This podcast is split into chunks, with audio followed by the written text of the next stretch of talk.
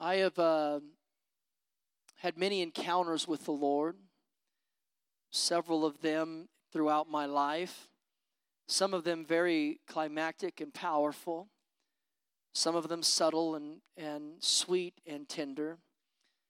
Most of those encounters came because my grandmother would drag me to church and pick me up and take me. And when I was 12 years old, she drugged me to a revival.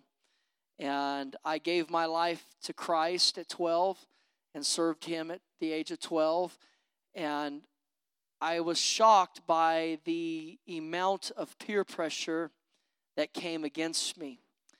I wore a shirt to school. I was in junior high, and I wore a shirt to school that said "Hell ain't cool," and uh, and it was a really uh, let's just say it didn't do good for popularity. I was persecuted. I was mocked. I was ridiculed. They made fun of me constantly.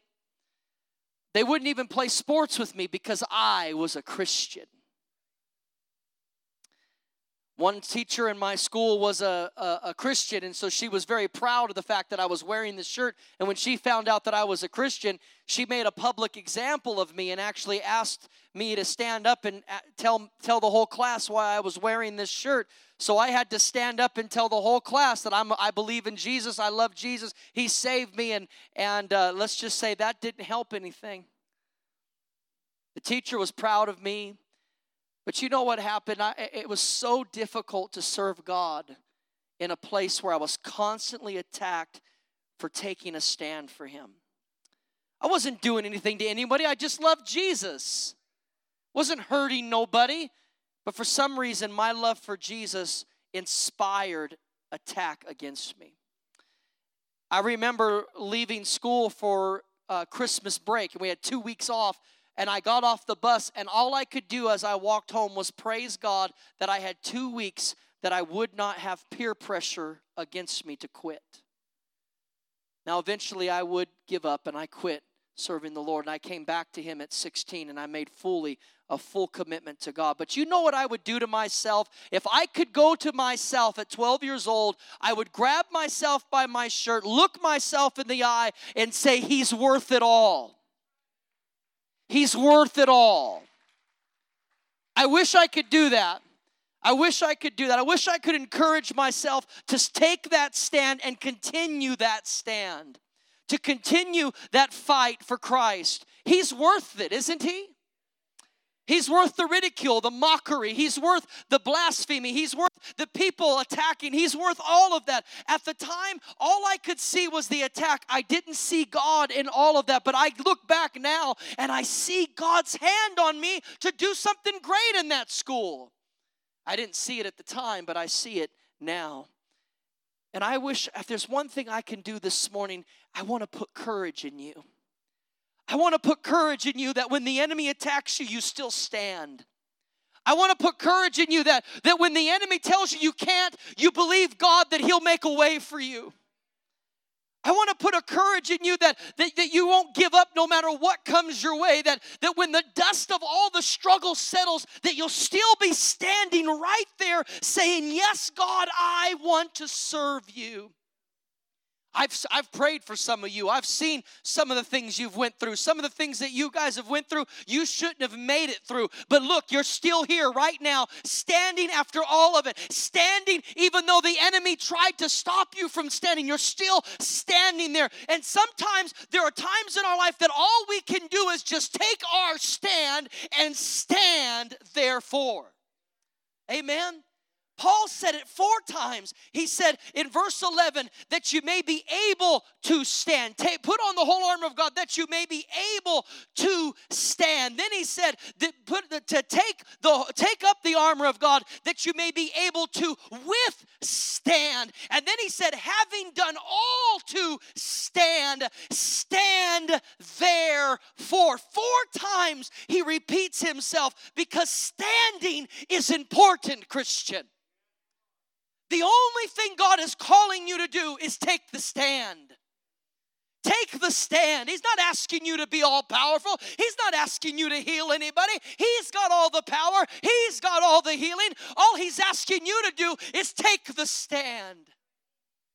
We need to stand with Him. We need to stand for him. We need to stand by him. And we need to stand against everything that comes against him.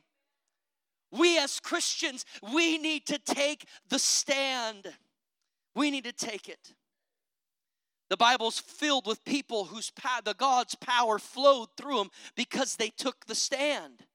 They chose to stand for God.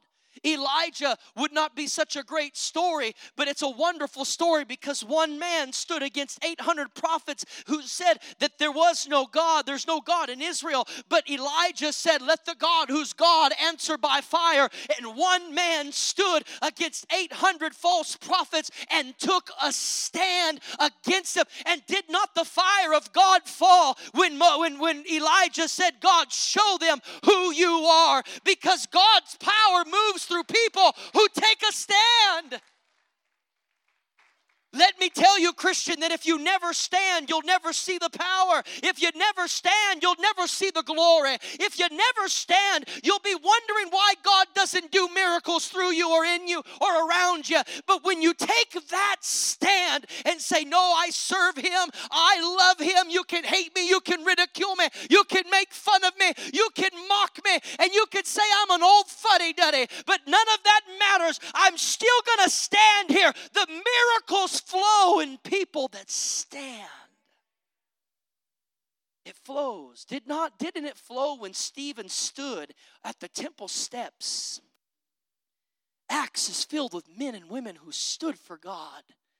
But Stephen stood at the temple steps and he began to proclaim the gospel news that Jesus Christ was crucified, buried, and resurrected on the third day. And on the third day, he arose and he ever lives making intercession. He began to preach this message, and the Pharisees, they didn't like it. And the Sadducees, they didn't like it. And so they tried to outwit him, but the Bible said they could not overcome the wisdom that began to flow in Stephen. His, his wisdom was no, no match for them, no match. They, they could not compete with the wisdom that was on Stephen. The Bible said that he was able to witness to him. The Bible gives one whole chapter in the book of Acts is Stephen's message about Jesus Christ and the gospel in the Old Testament all the way to the New Testament. They could not outwit him, so they said we got to kill him.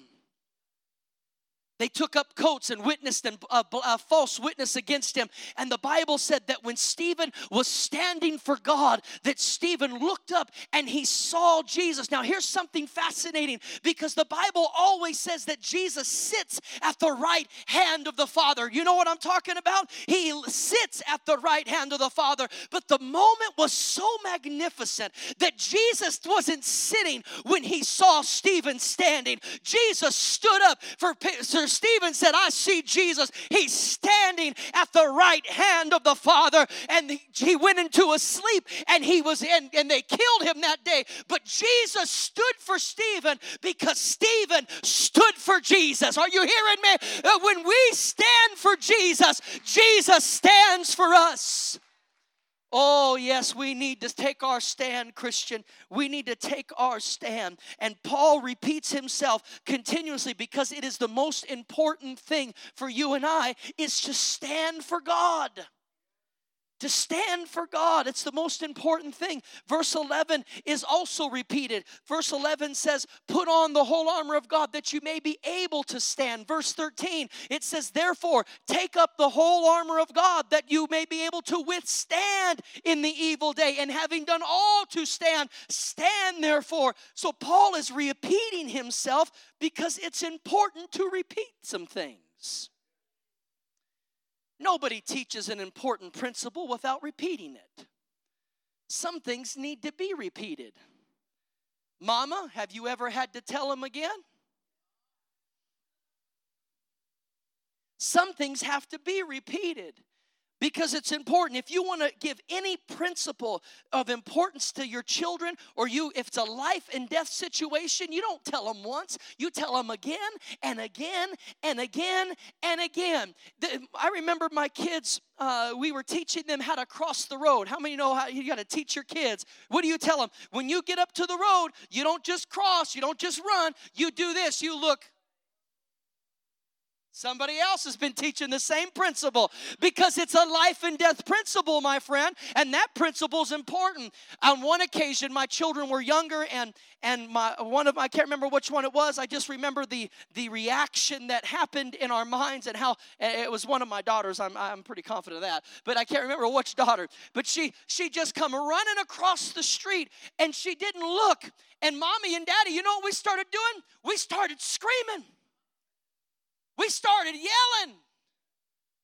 It wasn't because we were mad at her or, we were fearful that, that, that she may be hit by a car. And so we, we grabbed her immediately and we began with frustration and determination to teach this principle again. You don't cross the road, young lady, unless you look both ways. You don't do that. You don't.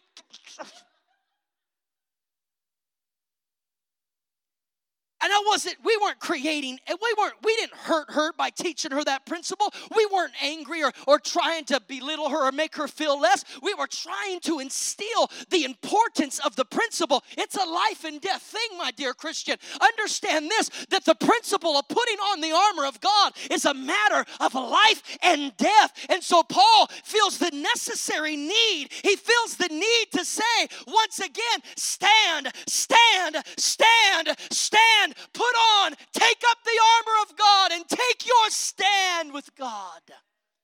He says it over again because some principles are worth repeating. Paul's like the carpenter who doesn't hit the nail one time, but he hits it over again and over again until he fastens the nail firmly into its place.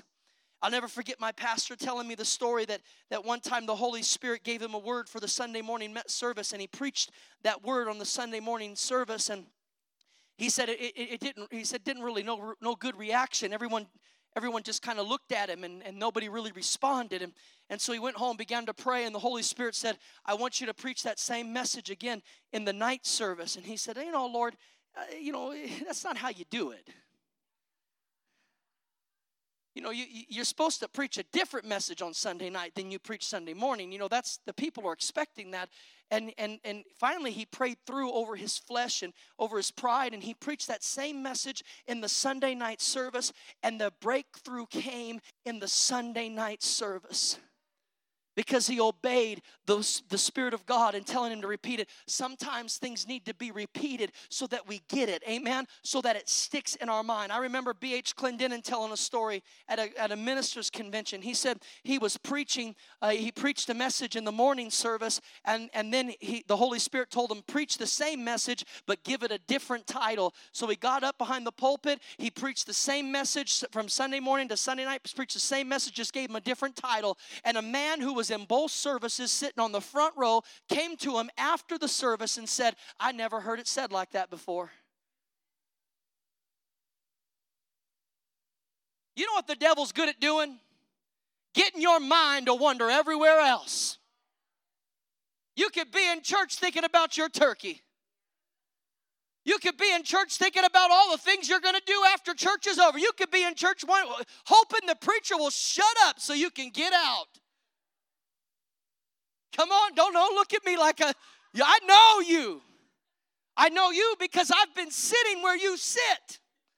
And I know what it's like to deal with all those things in your mind. One of the ways you continue to worship God is you engage your mind to the preaching of His Word. That's another form of worship, my dear friend. Your worshiping isn't done just yet. You may be done raising your hands and praising God and singing a song to Him, but right now you're still worshiping Him because your mind is engaged to what I'm preaching right now. And if you let your mind wander, you'll miss what God's trying to tell you. You'll miss it.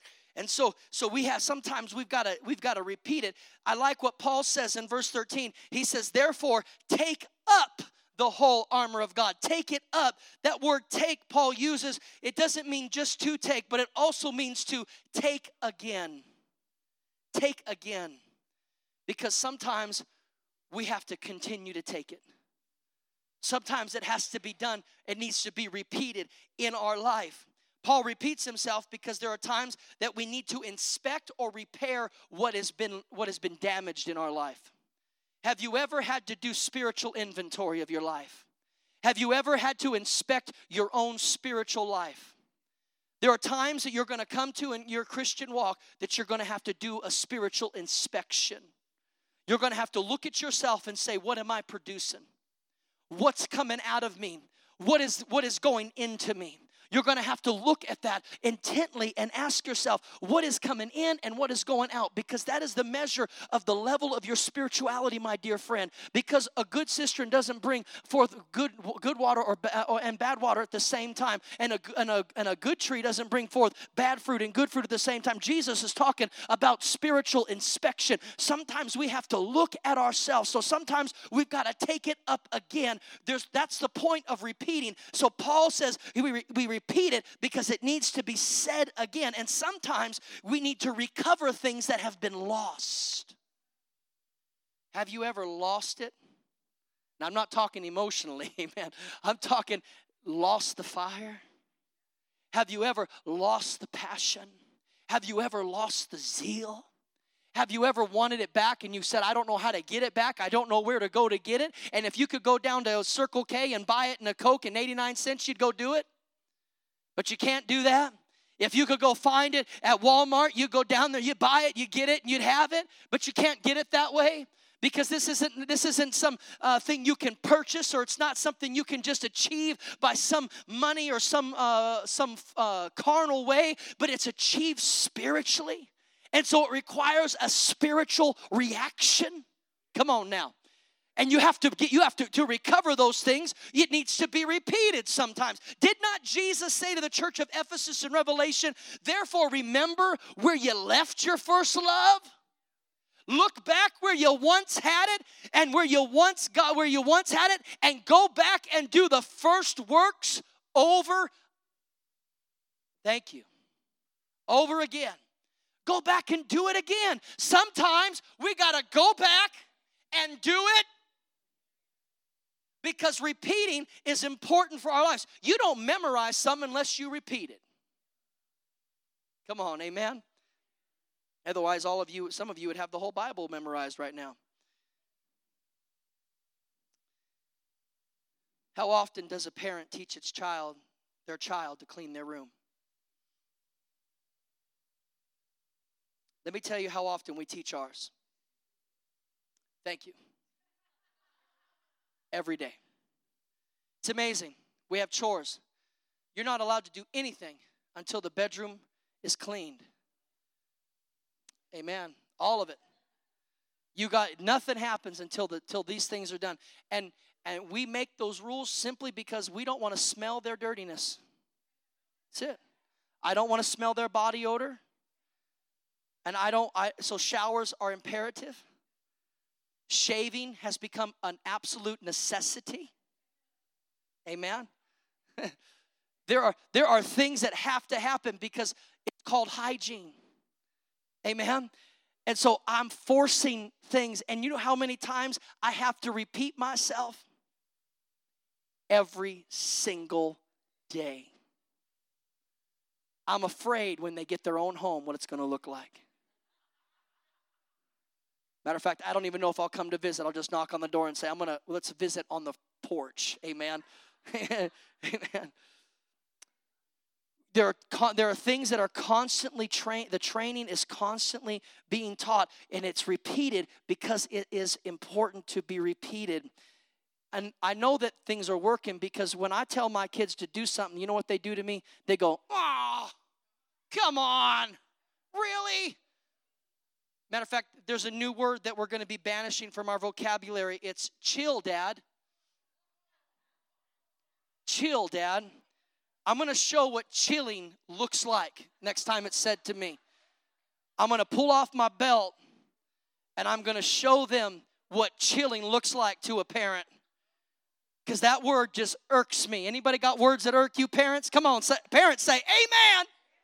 I got words that irk me, and chill just gets under my skin. It just, drives me nuts. We're going to banish that one. But you know what? I you know what I know I the test of the character of my children is not found in how they treat me, it's found in how they treat you.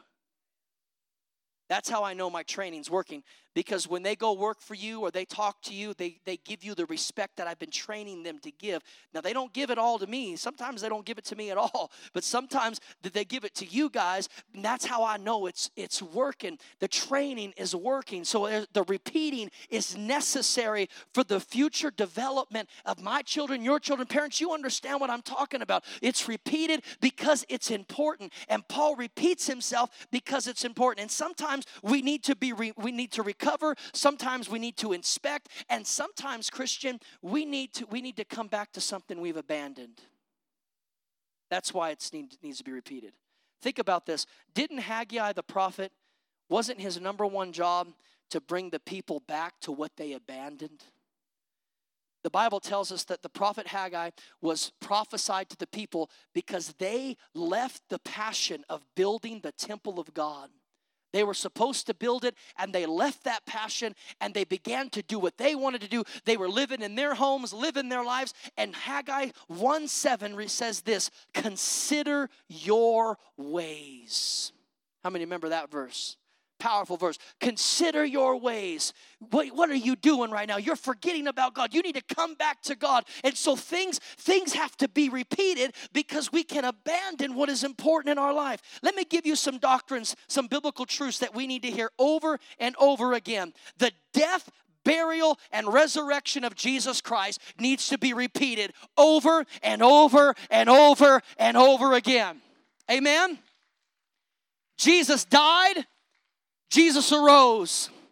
He took our place. That gospel needs to be preached. Paul, what did Paul preach? Jesus died and was resurrected. What did Peter preach? Jesus died and was resurrected. What did the, what did what did John the Baptist uh, what did John the beloved preach? He preached Jesus died and resurrected. Every disciple that was the message and they preached it everywhere. They preached it constantly. They preached it in every city. And so Christian, you may hear it over and over again. And when Easter comes, you're definitely going to hear it again because it's important for us to realize and to remember the death, burial, and resurrection of Jesus Christ. What about the baptism of the Holy Ghost? We need to hear that again. I said, we need to hear that again. We need to hear about the baptism of the Spirit. There was a day in Pentecost where people come down, get saved, and then we didn't stop there. We would say, now that you're saved, get the Holy Ghost. Come on, right? We would tell them, be filled with the Spirit because that's important. It's not something we do once, it's something we, we are constantly being filled. Paul said, Be not drunk with wine where is in excess, but be ye filled with the Spirit. That word filled is a continual feeling. Sometimes we need it again. How many ever needed a double dose of the Holy Ghost? Mm-hmm, I like double doses. Praise the Lord. Maybe some of you don't, but I like my double dose. Matter of fact, if the Holy Ghost is moving on you, I might come close to you just so I can get a touch too. Amen. So, because I want another touch. Amen. What about the doctrine of redemption? Does it need to be repeated? Absolutely. The doctrine of fallen humanity, does it need to be repeated? Absolutely. What about the doctrine of grace? Come on, somebody say amen for the grace of God. It needs to be repeated. What about the commandments of God? Should we just ignore them and only say them once? No, they need to be repeated continually repeated. Now, Paul repeats himself because he wants to do this. He wants to securely fasten the armor of God in our lives. He wants to securely fasten the armor of God in our lives at every point. He doesn't want you to half heartedly wear it. He wants you to put it on with everything you got. Because, Christian, listen, the half hearted Christian, the one who doesn't wear it, doesn't put any fear in the enemy at all. The enemy can pulverize us without God's armor in our life. We have to have the armor of God in our life. If you're half heartedly or loosely wear it, you're surely going to be beat up by him.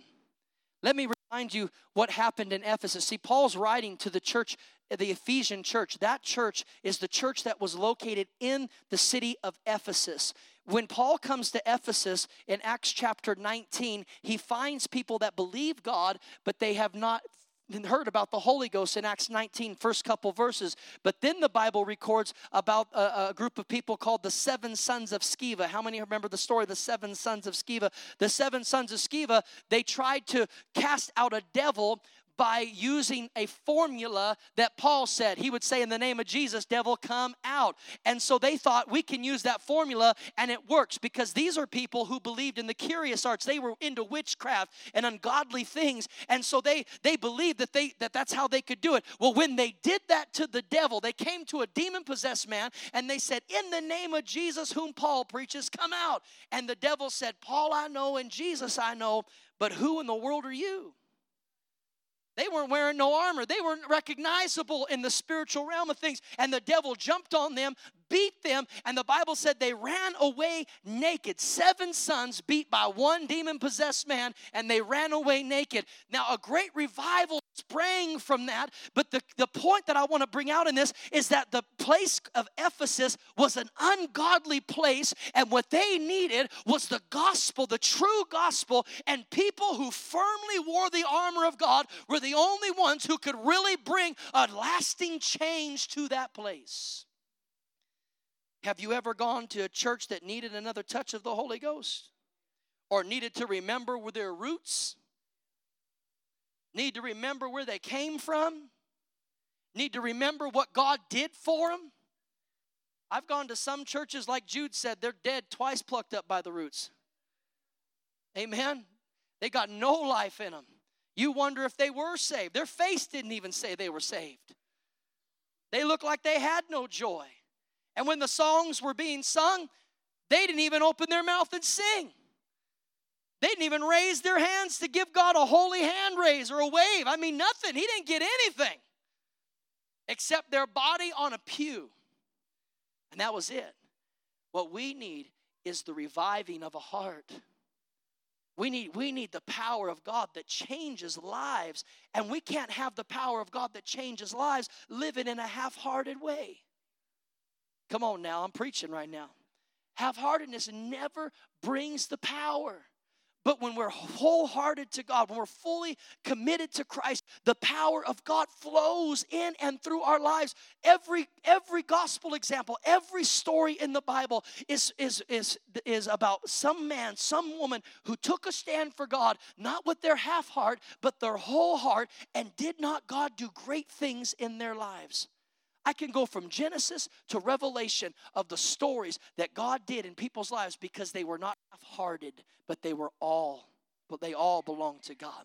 You have to firmly wear the armor. Listen, the predator singles out the weakest to devour. I said the predator singles out the weakest to devour. I have seen it in churches I've seen it constantly as a pastor.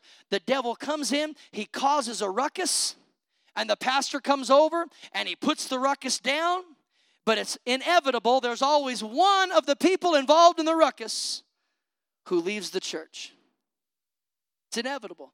And so I'm always having to go to those ones who leave in the time, in that difficult time, in that struggle. I'm always going, can't you see the enemy trying to kill you right here, right now? Can't you see the devil trying to bring you down right now? I've had to tell several people that because they allow the enemy to get them to scatter because the enemy comes running in and he does his roar and he gets people all messed up and it causes a great stir and the enemy gets people to leave. And because of it, the enemy has to, they need to be encouraged to come back again. Aren't you thankful that God believes in second chances? He does. He believes in second chances. The enemy wants to destroy us. But listen to this. Listen to this. Who suffers when we don't wear the armor properly or take it off? Three people, three, three things, three, three groups suffer. First, God suffers. There's no greater attack on the kingdom of God than a believer who doesn't serve God properly. Because when the enemy comes in, if you side with the enemy, you can do more damage marching in the ranks of the kingdom. Come on now. I'll give you a testimony. I have a, I had a friend in Bible college, actually my roommate in Bible college, a good friend of mine. We we would minister together and witness together. And one time he actually uh, came back from on summer break with me to California and stayed with me. And uh, he ended up pastoring in California because he loved California, so he pastored in California. But somewhere down the line, he fell away from God.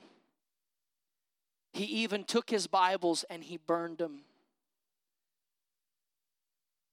Now I, he, he won't talk to me because he knows I want to come talk to him about coming back to God. And so I even went to his job one day. I went to his job and I came to him and I, I, I said, I want to see you. And he wouldn't even come out and talk to me.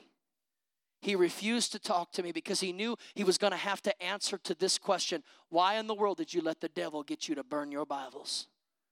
How did you allow yourself to slip so far? Because, and he did more damage because he was one that was trusted with the gospel of Christ. Do you realize you are trusted with the gospel of Christ? And if you falter and fail, you're not the only one. Parents, you're not the only one. When you falter and fail, your children falter and fail. Listen, you're not your grandkids falter and fail when you falter and fail. So you have to realize that you're that you can do more damage by not wearing the armor firmly. By not being firmly planted in the kingdom of God, you can do more damage to the kingdom of God because God has given you something that He hasn't given any sinner on this earth. He's giving you His grace. And if you take advantage of it and you abuse it, you teach others how to do the same. So not only does the kingdom of God suffer, but even other Christians suffer. There have been some people I could have won to God if they didn't join that carnal church. Oh, uh, uh, either you're sleeping or you're, or you're just listening.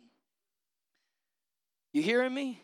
I could have won some people to God if they didn't join that carnal church. Because the carnal church will tell you you can live how you want and still get in. The carnal church will tell you you don't have to worry about firmly wearing the armor of God. Oh, that's that's not true. You could just you just live how you want and you don't have to love God like you're supposed to. You just do what you want and it's all okay. God doesn't care. That's not true. The cross of Calvary is because God cares about sin. Come on. Amen. The Bible tells us who won't inherit the kingdom of God who won't inherit the kingdom of God. There are list of people, list of groups of things that are that God that Paul said that the Bible tells us that will not inherit the kingdom of God. But there are churches out there who will tell you you can do those things and still inherit the kingdom of God. I'm going to ask you who's the liar? Is God's word lying or are the churches lying? I'm telling you, the only way to get to heaven is through the blood of Jesus Christ and firmly standing our ground, serving God and saying, I'm going to serve you, God, no matter what this world does. I'm going to serve you. I've seen Christians that I couldn't bring back, or people that, that I could have won that I couldn't bring back because they were too caught up in this world. They were too caught up in the things, and they went to a place that patted them on the back and gave them a religious stamp on the forehead and said, There you go, you get to go. Because you came to our church. Fooey. Fooey. We don't get to go because we come to church. We get to go because our name is written in the Lamb's book of life and we are changed by the Lamb of God. Amen. We are changed. Let me tell you something. If you're the same person you've always been, you ain't a Christian. Oh, come on.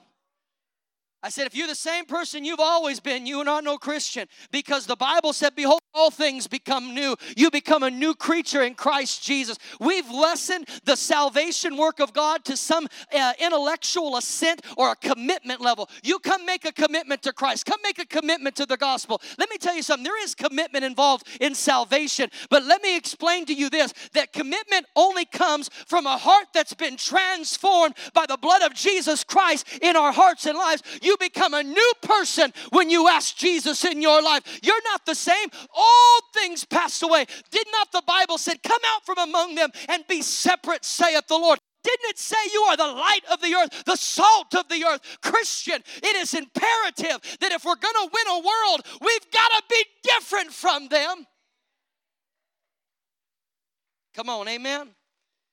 One thing I know about about sickness is it likes to spread. You know, we have a rule in our home you get sick, we love you from a distance. We call it quarantine. We make them stay in their room. We buy extra bottles of hand sanitizer. And we do everything we can to not spread it. But have you ever met a sick Christian? And I'm not talking about physical sickness, spiritual sickness. I have. You met that Christian who comes with you with nothing but bitterness and anger and backbiting and spitefulness in their heart. You ever met them? Oh, they come to church. Amen. They come. They do more damage to people in the body because what happens is is they begin to spread that sickness by sharing it. They share it. My family, we like to share our sicknesses too. You know, if I get it, mama's going to get it. If mama gets it, one of the girls is going to get it. If the girls get it, Caleb's going to get it for sure. That's how we share it. It just passes down. Listen, there are sometimes you're going to come to the body of Christ and you're going to meet some sick Christian who's got some bitterness from some past or something or something in their heart that's in them that they that they haven't been able to get rid of and they haven't prayed through on and they're going to try to share it with you and the devil's going to try to use it to make you bitter and to get you sick as well. Let me tell you a story, an example. My grandmother, before I ever came here, she came to try out this church when Pastor Schultz was the pastor and she had never been into the church before. She didn't know anybody before. She just moved there. And so she came and tried out the church because it was a pentecostal church of god church. And my grandmother was a pentecostal church of god minister for many years. So she came to the church. And one of the ladies in the church grabbed her and pulled her aside not even knowing who she was and began to tell her everything that was wrong with the church. Not Hello, we're so glad you're here. Let the Holy Ghost just bless you and have a good time. And G- no, no, let me tell you what's going on. Brother Schultz does this, and, and we don't really care for that, and, and, and we need more of this. And, and these people over here, they're not really, you know, you need to be careful with. I mean, just began to gossip and backbite and bitter. And, and my grandmother, who was a well seasoned saint, was able to deflect all of that because she was mature enough to realize this woman's sick, and I'm not going to get sick with her. It takes a strong Christian to be able to deal with the bitterness and the anger and the frustration of somebody else and be able to process that properly and not get bitter yourself. You need to be able to process it and put it aside because the enemy wants to use that sickness to make you sick as well. So you got to be careful. I'll never forget one time I was uh, I went to a convention and I, I still remember the message. It's one of the greatest messages I've ever heard um, because of its effect on my heart. It was a simple message, but it was powerful. How many know what I'm talking about? Sometimes the simple ones are the most powerful. And he the, the preacher got up, he was a man of God, and he began to preach, and I'll never forget his title. His title was Choose. Choose and he began to preach that message. And i, I want to try to preach it just like him. He, he'd get up on he's an older guy and he'd just shake his head choose he'd say just like that choose choose. And every time he said that word my spirit would come alive it, my heart for God would pulse. Come on, you know what I'm talking about? And the blood began to flow in my spiritual mind and heart, and I began to feel the life of God flow. Every, when the altar call was given, it, it was the place was packed with ministers. There was probably there was probably only a couple ministers who still sat in their chairs. Everyone came forward. Just about there were tears all over these altars. Ministers weeping and crying, being filled and refilled with the Holy Spirit. I was one of them, and I was so blessed by that powerful, powerful message that I was touched by that man of God. I went to another convention just a year later. I was sitting with another pastor and his wife, and I'll never forget this. I saw that man of God over there, and I pointed at him and I go, That man is anointed. I'll never forget. and I began to express the message and what it did and how it how it affected me. And you want to know what?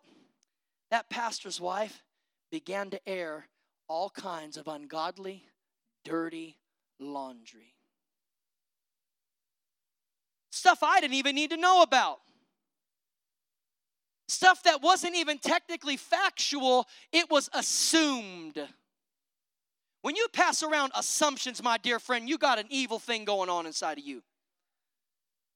I was not taken by her wisdom and knowledge of what this man was or where she thought of him. I wasn't caught up in what she thought. I was angry at what she was trying to do to me. I was frustrated with the fact that she was trying to sow into my heart seeds of doubt and these seeds uh, of bitterness towards something that there was an assumption about. It was an attack against another man of God, and I wasn't going to sit there and just let it let it absorb into me. Matter of fact, I quit talking to that person because I figured I better not share nothing with that person. Come on now. People who talk, they like to talk. Amen. And they keep on talking too. Amen.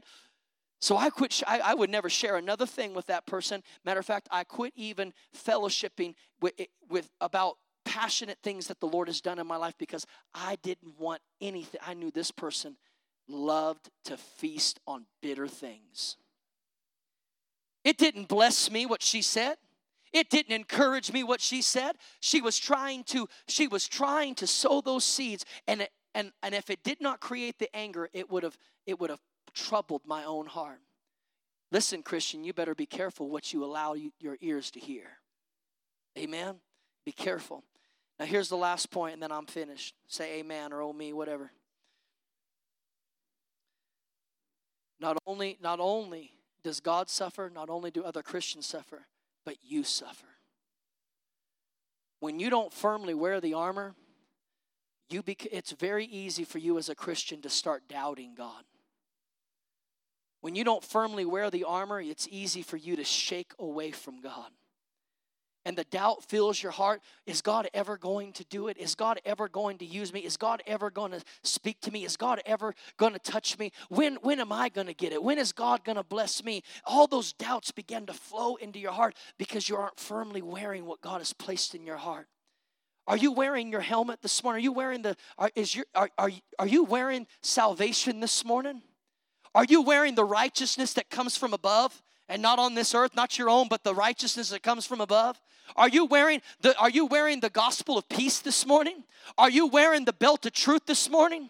Are you wearing the shield of faith this morning that quenches every fiery dart of the enemy? Are you wearing the sword of the spirit which is your offensive weapon to attack the enemy? Are you are you geared up and ready for the fight?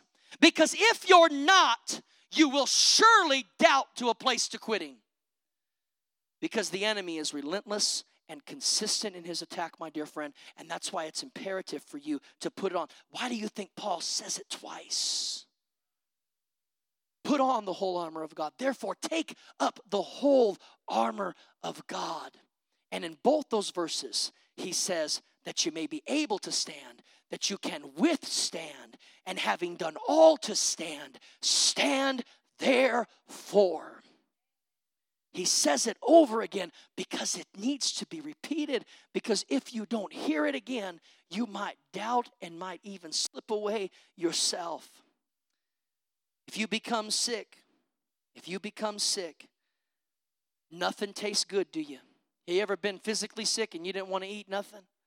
Nothing tastes good to you. When you become sick, you have little desire for food. You can hardly accomplish anything except laying down in your bed. Spiritual sickness is the same thing. God's word no longer has a taste in our mouth because the spiritual sickness comes there. The desire to get more of God's word begins to fade away because there's a spiritual sickness. Christian, you suffer when you don't wear it firmly, when you don't put it on. Christian, put it on. Take it up do it again. If you got to recover it, recover it. Amy, come to the piano, sis. Listen, we can get into a bad case of the used tos. I used to be on fire. I used to enjoy the things of God. I used to pray. I used to read my Bible. I used to witness. I used to pay my tithes. I used to be faithful to the house of God. I used to love to hear the word of God. I used to love worship. I used to love, that's a bad case of the used tos. God is not looking for those, He's the power of God doesn't flow through used tos. It flows through the people who are determined to continue to stand. Flows through people who say, Yes, God, I will still be standing here and I will still be serving you no matter what comes my way. No matter what attack comes against me, I'm still going to follow you. I'm still going to be pleasing to you. We need to get over the used tos and be the right nows. Come on, amen the right nows. Right now, I'm on fire. Anybody else in the house feel the fire? Right now, I want to worship. Anyone else feel the worship? Right now, I want to be pleasing to God. Has anybody in this house got that feeling in your heart? Does the Spirit of God still stir your spirit? Do you still feel the unction of the Holy Ghost still? Is there something in you that says, Oh, I feel that fire once again? I need another touch, another blessing, another reach. I need you, God, to come down once again. Have you ever needed God to do it again? He'll do it again. Amen. I said, He'll do it again. He'll do it again. Hallelujah. I don't want to be a used to, I want to be a right now. If I need to hear it again, God, tell it to me again. If I've lost it, God, help me to recover it. If I need to inspect it, give me the courage to face it honestly. If I've lost it, God, help me to search diligently till I find it again. Paul says it twice put on the whole armor of God. Then he says, therefore, take up the whole armor of God. Four times he says, stand in some version, that you may be able to stand, that you'll be able to withstand in the evil day. And having done all to stand, stand therefore. Christian, be courageous. Take your stand. Take your stand even if the world hates you for it. Take your stand even if everyone rejects you for it. Take your stand if your family even ridicules you because of it. Take your stand. And call it an honor to suffer persecution because you stood for Him. Call it an honor that you were able to for people to ridicule you, mock you, and even make fun of you because you love Him enough to stand for Him. Take your stand. And when all of it's done, Christian, you'll be standing on the right side as long as you keep standing. Keep standing. Amen. Paul was able to say at the end of his life, I have fought a good fight. Why do you think he said, I fought a good fight? Because it was a fight to get there. I finished my course. That meant that God had a place and a plan for his life. And he was on that course. He said, Henceforth is laid up for me a crown of righteousness and glory. He said, But not for me only, but for all them that love him and are looking for his appearing. Christian, fight the good fight. Take the stand. Represent your Savior well because he loves you. Because he loves you.